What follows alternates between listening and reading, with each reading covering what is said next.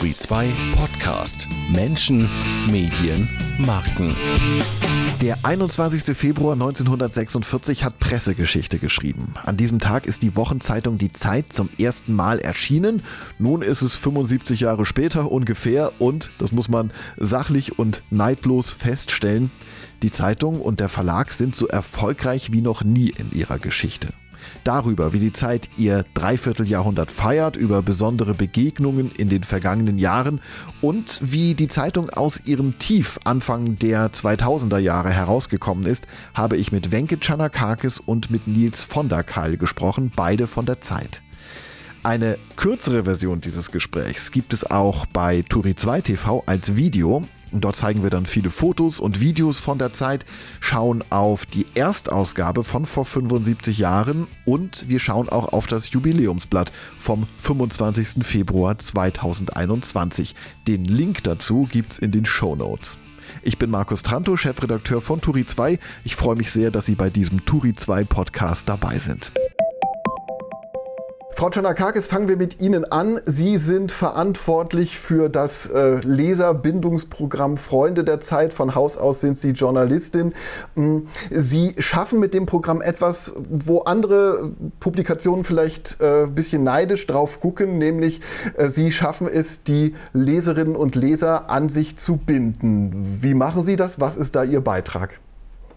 Also letztlich ist das gar keine Magie und wir laden jeden und äh, jedes Pressehaus ein, uns das gleich zu tun, weil es, glaube ich, desto verworrener die Zeiten sind, umso wichtiger ist es, miteinander eine Beziehung aufzubauen und in diese Beziehungspflege zwischen Lesern und äh, Redaktionen äh, zu investieren. Und genau das machen wir eigentlich auch bei den Freunden der Zeit. Wir treten in den Austausch regelmäßig. Wir haben unser Kernkommunikation Kommunikationstool ist eigentlich der Newsletter. Wir verschicken den Newsletter jede Woche an etwa 210.000 Abonnentinnen und Abonnenten derzeit. Ähm, das sind all die, die mit uns regelmäßig in Austausch treten wollen. Ähm, da laden wir regelmäßig zu Zoom-Calls ein. Wir versuchen aber auch immer wieder zu überraschen. Ähm, gerade jetzt auch in diesem ja fast schon ein Jahr lang dauernden Corona-Lockdown on and off war die äh, Beziehung sehr, sehr wichtig. Äh, viele haben uns gespiegelt, dass sie sich gefreut haben, jenseits von Netflix oder Tagesschau auch noch mal mit anderen in Austausch zu treten zu den Themen, die sie interessieren. Wir haben digitale Wahlenproben veranstaltet. Wir werden wahrscheinlich auch ähm, jetzt mal eine digitale Wohnberatung ausprobieren. Ähm, wir äh, laden aber natürlich auch immer wieder zum Austausch zu den Themen aus der Zeitung auf ein und ähm, verschenken Bücher, versuchen einfach ähm, unsere Abonnentinnen und Abonnenten glücklich zu machen. Mhm. Herr von der Kai, Sie kommen eher von der wirtschaftlichen Seite als Verlagsleiter für Marketing und Vertrieb. Ähm, woran liegt es aus Ihrer Sicht, dass die vielleicht schon etwas betagte Dame Zeit vitaler daherkommt als so manche Neugründung? Ich glaube, vereinfacht gesagt, weil die Zeit eben etwas anders ist. Ähm, die Zeit ist eine Marke, die mehr als eine Zeitung ist. Das wissen wir aus ganz vielen Lesergesprächen. Ähm, unsere Leser sehen die Zeit als einen Gegenpol, ein Gegenpol zur Dauerflut an schnellen Nachrichten, ähm, zum Alarmismus vieler Medien und zu lauten Debatten. Und sie geht in die Tiefe und sie nimmt sich die Zeit und den Platz auch für die großen Themen. Und das ist, glaube ich, auch der Grund dafür, warum wir jetzt zum Geburtstag eben nicht nur zurückblicken, äh, sondern nach vorn und konstruktiv in die Zukunft. Ähm, die Idee entstand eben daraus, dass wir gesagt haben, wir wollen ähm, 75 Ideen für ein besseres Leben präsentieren. Auch das stammt aus diesem Gedanken, die Zeit ist anders. Ich glaube, dass die Zeit aber noch ähm, was anderes anders macht, nämlich wir haben die digitale Transformation des Lesermarkts immer als Chance gesehen und nicht als Bedrohung. Wenn man mal zurückdenkt, vor zehn Jahren, da war so der große Siegeszug der mobilen Medien. Nahezu alle Menschen haben begonnen, Nachrichten eben nicht mehr äh, auf Zeitung oder äh, anderen Medien zu nutzen, sondern nur noch auf dem Smartphone und Tablet. Ähm, Wir haben das als Chance gesehen und gezielt investiert. Investiert in Apps, ähm, in Produkte wie Z aber auch in erfolgreiche Podcasts, wie zum Beispiel Zeitverbrechen. Wir haben aber auch marketingseitig die Digitalisierung des Medienmarktes eher als Chance gesehen. Ähm, wir haben in äh, Social Media investiert, also in die Vermarktung über Social Media. Wir haben in E-Mail-Marketing investiert, in Datenintelligenz. Ähm, all das, was eben dazu beigetragen hat, dass wir viele Menschen über digitale Kanäle an uns ähm, heranführen konnten. Ich glaube aber auch, dass wir ganz generell uns ähm, als äh, Medium thematisch verbreitert und verjüngt haben. Mit neuen Ressorts wie Streit oder Entdecken haben wir viele neue Leser neugierig gemacht äh, und sicherlich auch die bestehenden noch stärker gebunden. Ähm, das war auch mal anders. Die Zeit stand nicht immer so gut da. Wenn ich mich zurückerinnere, so um die Jahrtausendwende, die Titelseiten wurden als äh, Grabplatten verspottet in der Branche. Ähm, wie dreht man sowas um? Das war alles vor meiner Zeit, deshalb ist es natürlich jetzt nur ähm, eine äh, Rückbetrachtung. Aber ich kann ähm, nur von dem erzählen, was wir jetzt als, ähm, ja, als ein Teil des Erfolgsrezepts äh, wahrnehmen, beziehungsweise was uns auch die Leserinnen und Leser zurückspiegeln. Äh, Leserinnen und Leser sagen uns, ähm, wie Nils eben auch schon gesagt hat, dass das Hintergründige, das Überraschende, das Unalarmistische, Ausgewogene, das Vielstimmige, das Eigensinnige, sie immer wieder zur Zeit bringt. Aber ich glaube, ein Element, das massiv dazugekommen ist und wofür äh, Giovanni auch in der Redaktion steht, ist, dass äh, zu dem Hintergründigen Verständlichkeit dazugekommen ist. Also, dass wir hintergründig, aber verständlich sind. Die Zeit schreibt heute voraussetzungsarm. Das heißt, jeder kann sie verstehen. Ähm, ich, äh, also es gibt so ein ein, ein Mythos, ich glaube, den, den darf ich auch erzählen, weil der auch bei irgendeinem Leserparlament wurde der auch schon mal erzählt. Das ist früher auch, aber ich glaube, das ist mehr als 10 oder 20 Jahre her, gab es auch mal... Ähm, den, äh, die Competition unter Zeitredakteuren. Wenn man einen äh, Zeittext liest, muss man wenigstens ein Wort im Brockhaus nachschlagen. Das ist natürlich eine Koketterie, die völlig aus der Zeit gefallen ist und wofür sich äh, Giovanni, seitdem ähm, ich bei der Zeit bin, kriege ich das mit sehr ähm, Einsatz. Es gibt eine Anekdote, die Giovanni eigentlich gefühlt bei jedem zweiten Einstellungsgespräch, glaube ich, erzählt. Und zwar wurde er einmal von einer Zugbegleiterin angesprochen und diese Zugbegleiterin sagte ihm, dass sie Zeitabonnentin sei und meinte zu ihm, wissen Sie eigentlich, was es für mich bedeutet, von meinem Gehalt noch ein Zeitabo zu bezahlen und wie ich mich dann fühle, wenn ich die Geschichten teilweise nicht verstehe, weil sie so kompliziert geschrieben sind.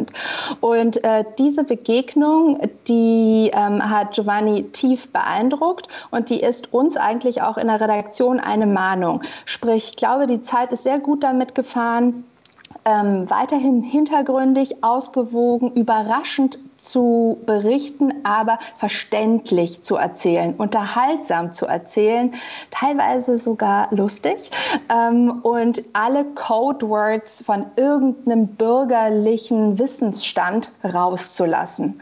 Oder wie siehst du das, Nils? Es gibt eine ganz lustige Anekdote dazu auch aus unseren Lesergesprächen. Wir führen ja seit Jahren mindestens ein bis zweimal im Jahr Gruppendiskussionen mit Lesern durch, hm, also richtig Marktforschung. Das Besondere bei diesen Gesprächen, Gesprächen ist aber, dass auch die Redakteure daran teilnehmen. Also wir haben zwölf Leser und meistens dann noch mal sechs Redakteurinnen und Redakteure. Und äh, ich erinnere mich noch sehr genau an ein Gespräch mit einer, ich glaube, es war eine Doktorandin der Germanistik. Und die beschwerte sich, dass die Literaturkritiken derzeit immer so unverständlich seien also eine Doktorandin der Germanistik. Und dann haben die Redakteure der Zeit, die Literaturredakteure, begonnen, vor den Augen der Leser sich zu streiten darüber, wie verständlich eine Literaturkritik sein darf und sein muss. Und ähm, natürlich hat man dann gesagt, nee, also das geht natürlich gar nicht. Ähm, idealerweise sollte nicht nur die Doktorandin, sondern auch ähm, jeder verstehen, was der Autor damit sagen will. Mhm. Ähm, Frau Czernakakis hat gerade schon gesagt, sie ist noch nicht so lange bei der Zeit. Herr von der Kai, Sie sind schon deutlich länger da, ne? 2004, glaube ich, haben Sie angefangen. Ende 2004, genau. Sie haben auch äh, den großen Herausgeber äh, der Zeit, Helmut Schmidt, noch über zehn Jahre erlebt. Ähm, vielleicht können Sie ja noch ein bisschen in die Vergangenheit gucken. Gab es spannende Begegnungen eventuell mit Helmut Schmidt, mit, mit anderen großen Namen der Zeit? Auf jeden Fall. Also ich fand sehr eindrucksvoll mal auch eine Diskussion, die Helmut Schmidt mit Studentinnen, Studierenden führen wollte. Und er hatte dann eine Gruppe von Verlagsmitarbeitern gebeten, das zu organisieren. Ja, er wollte einmal verstehen, wie ticken eigentlich die jungen Menschen heutzutage. Und das war dann so, dass dann auch wieder zwölf bis 16 Studierende ähm, ausgewählt wurden, dass sie mit Helmut Schmidt sprechen durften. Und ähm, Helmut Schmidt kam rein, wurde damals schon in seinem Rollstuhl reingefahren und wir alle ähm, waren dann etwas nervös, wie das wohl werden würde. Das Ganze wurde aber relativ entspannt, weil das war eigentlich so, dass von Beginn an nur Helmut Schmidt sprach. Und eigentlich auch sein Interesse dann relativ begrenzt war ähm, auf das, was eigentlich die Studierenden zu sagen hatten, sondern aber er fühlte sich sehr wohl, sichtbar wohl darin, dass er wichtige Dinge der jungen Generation auch mitgeben durfte. Also ähm, das war auf jeden Fall trotzdem sehr eindrucksvoll, weil äh, wenn Helmut Schmidt sprach, war wirklich jeder Satz nicht nur druckreif, sondern irgendwie auch so eine Lebensweisheit. Übrigens manchmal auch ja wirklich sehr überraschende und konträre Lebensweisheiten. Aber darf ich dazu kurz was sagen? Ich glaube, das ist auch etwas, das würde sich inzwischen verändern, oder Nils? Also ich meine, äh, keiner kann äh, Intellektuelles mit ihm aufnehmen, aber ich habe ähm, neulich auch ähm, in, in, dem, in der Touri-Edition, Herr Tranto, die hinter Ihnen steht, auch nochmal ein äh, kurzes, ähm, kurzen Beitrag gelesen von dem Felix Daxel. Und der Felix Daxel ist ja jetzt, glaube ich, Chefredakteur bei Weiß, ähm, war aber auch bei uns uns äh, bei der Zeit mal Redakteur ähm, im Ressort Z, das man da hinten im Plakat hinter Nils von der Keil äh, sieht. Und Felix Daxel hat in diesem Stück gesagt, dass die Millennials ähm, oder das Besondere an den Millennials sein, dass sie genauso sendungsbewusst sein, wie sie auch ähm, neugierig sein auf das, äh, auf, auf, auf das, auf die Welt. Also sie wollen sich auch mitteilen, aber sie wollen auch besonders viel mitkriegen von der Welt. Und ich glaube, dass das die Haltung der Kollegen bei uns inzwischen auch noch äh, stärker widerspiegelt. Ähm, dass, dass äh, jeder Redakteur natürlich sein Thema hat, über das er super gerne redet, aber auch sehr daran interessiert ist, von den anderen äh, was zu erfahren, oder? Total. Also ich finde, das beste Beispiel dafür ist die Zeit University. Äh, wir haben äh, im letzten Jahr erstmals was eingeführt, was aber eigentlich schon den Geist der Zeit widerspiegelt, wie wir ihn seit einigen Jahren haben, nämlich jeder hört jedem zu und jeder hat irgendwie auch was zu erzählen. Das war für mich persönlich wirklich so ein bewusstseinserweiternder Tag. Ähm, alle Kolleginnen und Kollegen, die Lust hatten, etwas anderen beizubringen, durften das machen. Aber das war eben meistens über Dinge, die so gar nichts mit dem Job zu tun haben, wie zum Beispiel ähm, ja, wie man Drohnen fliegen kann oder und wie du man. Musst, Nils, du musst sagen, welchen Kurs du angeboten hast. Das sage ich gleich. Survival Training. Ich habe über koreanisches Kino äh, gesprochen. Und also wie gesagt, Dinge, die so überhaupt nichts mit dem Erfolg unseres Berufs zu tun haben. Und trotzdem haben alle mitgemacht. Also das fand ich wirklich ganz erstaunlich, dass sowohl unser Chefredakteur, äh, ältere Kolleginnen und Kollegen, auch unser Geschäftsführer äh, artig in die äh, Seminare gekommen sind, zugehört haben, mitgeschrieben haben. Und ähm, ja, also da hat sich wirklich was verändert. Ich glaube, das wäre wirklich was, was vor 20 Jahren noch undenkbar gewesen wäre.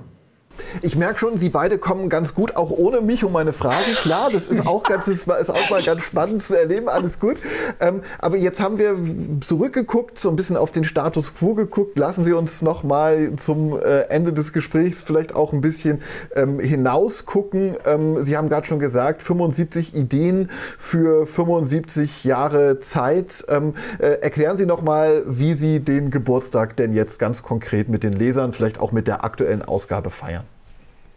Ja, Also es gab äh, schon legendäre Feste bei der Zeit, es soll sie gegeben haben, das wurde mir auch gesagt, mit ausufernden Feten bis morgens um sieben, mit Tagen der offenen Tür, ähm, an denen sich die Leserinnen und Leser in äh, mehrfachen äh, Schlangen um das Pressehaus gereiht haben. Aber all das ist ja jetzt äh, während Corona nicht richtig denkbar.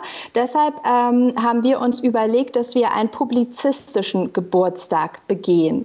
Und äh, in diesem publizistischen historischen Geburtstag ähm, uns nicht auf den Heldentaten der Vergangenheit ausruhen, denn das würde nicht passen, sondern nach vorne schauen. Wir nehmen diese Zahl der 75 und ähm, suchen 75 Ideen für ein besseres Leben. Ein ganzes Jahr lang werden wir überall dort, wo man Zeitjournalismus sehen, lesen, hören und erleben kann, ähm, Wissenschaftlerinnen zu Wort kommen lassen, Künstler, Start-up-Unternehmer, äh, aber auch Gärtner, vielleicht sogar äh, Zugbegleiterin. Auf jeden Fall sind schon Zahnarzthelfer dabei, Werbefachleute, Menschen, die gerne kochen, äh, Menschen auch, die ähm, als Ärzte unterwegs sind und mit ihren Ideen, mit ihren Konzepten und Erfahrungen aus dem echten Leben, nicht aus irgendeinem Lehrbuch, ähm, wollen wir Inspiration bieten für die Leserinnen und Leser. Und ähm, wir haben einen Aufruf schon gestartet, ähm, Anfang oder Mitte, äh, Mitte Januar.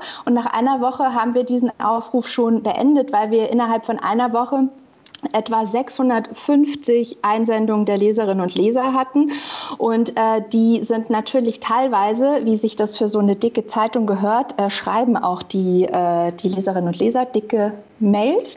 Ähm, die müssen jetzt natürlich durchgearbeitet werden. Und ähm, wir haben uns Ressorts ausgesucht, Partnerressorts, die in ihren Fachgebieten viel, viel fundierter sind, als äh, ich es oder mein Team es sein können. Und mit denen suchen wir 75 äh, Leserideen äh, raus, fragen aber natürlich auch bei den Kollegen noch, äh, flankieren die mit äh, Reporterideen und die präsentieren wir noch bis zum Herbst. Das beginnt jetzt im Zeitmagazin und im Zeitmagazin Magazin haben wir drei tolle große Geschichten rausgesucht. Das ist einmal die Geschichte ähm, von Katalin Kariko aus dem ungarischen Szeged die die Mutter des neuen äh, mRNA-Impfstoffs ist. Es ist eine Reportage aus dem thüringischen Schweiner, äh, in dem sich äh, Freunde zusammengetan haben und ein längst verlassenes Wirtshaus wieder in Eigenregie beleben und dem Dorf somit auch wieder so einen Begegnungsort geben.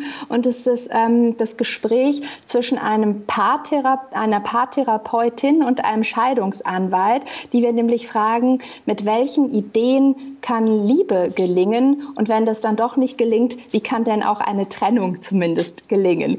Ähm, mit Ideen wie diesen starten wir und ähm, werden uns dann einmal im Monat mit neuen Ideen in einem neuen Ressort durch das Jahr ähm, ziehen, in der Hoffnung, dass wir so einen kleinen Schutzschirm an Inspiration und äh, Hoffnung aber auch für die Leserinnen und Leser aufspannen. Und wenn alles gut geht, fingers crossed, dann machen wir auch im Herbst ein echtes Fest. Hopefully hoffen wir das, dass das dann passiert. Herr von der Kall, lassen Sie uns zum Schluss auch nochmal auf die wirtschaftliche Perspektive der Zeit gucken. Ähm, momentan oder auch eigentlich im Prinzip seit 20 Jahren geht es bei Ihnen bergauf inzwischen. Gesamtgesellschaftlich wird immer mal wieder vom Ende des Wachstums äh, gesprochen. Äh, beschäftigen Sie sich mit dem Szenario für die Zeit auch? Gesamtgesellschaftlich sicherlich ja, aber nicht so sehr für uns. Äh, ich glaube, ja, wenn man die Zukunft voraussagen will, dann muss man, glaube ich, erstmal tatsächlich die Vergangenheit verstehen und genauer, wie es eigentlich zu diesem fulminanten Wachstum der letzten zehn Jahre kam. Und ich glaube, ne, wenn man sich mal anguckt, vor zehn Jahren hatten wir noch 100.000 Abonnenten weniger. Hm, ich glaube, dass das, was in den letzten zehn Jahren ganz stark passiert ist, ist, dass die Zeit sich zu einer Marke und zu einer Community entwickelt hat und deswegen längst mehr als eine Zeitung ist. Ich glaube, wir entziehen uns sogar ein bisschen den Naturgesetzen des Zeitungsmarktes. Die Zeit ist im Kern wirklich so eine Wachstumsmarke geworden und ich glaube, der Kern dieses Wachstums, das sind natürlich unsere Leserinnen und Leser, unsere Abonnenten. Ähm, wer sagt, dass wir diese 400.000 Abonnenten, die wir jetzt haben, nicht noch weiter ausbauen können? Sehr wahrscheinlich werden es ja viel mehr digitale Abonnenten in Zukunft werden. Und äh, wenn wir dieses Fundament, die Abo-Auflage ausbauen, dann ergeben sich daraus ganz sicher noch viele weitere Ideen und Geschäftsfeldern, die wir damit ja, äh, äh, entwickeln können. Es geht uns aber weniger darum, jetzt einfach nur die Cash-Cow des Kerngeschäfts zu melken, sondern wir wollen, wie in den vergangenen zehn Jahren auch, immer wieder neue Ideen entwickeln, Innovationen auf den Markt bringen, mit denen wir vor allem unsere Leserinnen und Leser glücklicher machen, unsere Community. Und ich glaube, das ist das, was auch anders ist als früher. Wir haben mittlerweile doch ein gemeinsames Zielgerüst über Verlag und Redaktion hinweg, ähm, Print und Online. Wir stellen ganz stark unsere Abonnentinnen und Abonnenten den Vordergrund. Wir wollen die informieren, wir wollen sie glücklich machen, wir wollen ganz viele von ihnen gewinnen, denn das ist ganz klar die Basis ähm, für das Wachstum. Und ich glaube, der Glaube daran, dass wir gegen den Markttrend wachsen können, das ist das, was uns in der Vergangenheit sehr geholfen hat und was sicherlich auch unsere wirtschaftliche Zukunft bestimmen wird. Ich finde, dazu passt auch ganz schön unser neuer Claim aus dem letzten Jahr, die Zeit ist anders. Ähm, wir hatten das ja noch entwickelt, bevor Corona zuschläg, zuschlug und wir hatten keine Ahnung, ähm, wie gut dieser Claim eigentlich die Weltlage beschreiben würde. Ist ja eigentlich der Gedanke, dass die Zeit eben ein Gegenpol ist und äh, genau diese Andersartigkeit wollen wir immer wieder auch mit Kampagnen herausstellen. Also mit im letzten Jahr große Gedanken brauchen Platz. Wir werden in diesem Jahr das Jubiläum begleiten, auch mit einer Kampagne, in der wir auch die Andersartigkeit der Zeit nochmal herausstellen. Und äh, genau da sind wir gerade dabei, mit der Agentur der Goldenen Hirschen äh, neue Ideen zu entwickeln. Lassen Sie sich überraschen, aber ich glaube, das wird auch eine sehr andere Kampagne werden. Nils von der Kall und Wenke Chanakakis, ganz vielen Dank für Ihre Zeit. Vielen Dank. Danke, Herr Tanto. Turi 2 Podcast. Abonnieren Sie uns unter turi2.de slash podcast sowie bei Spotify, iTunes, Deezer und Audio Now.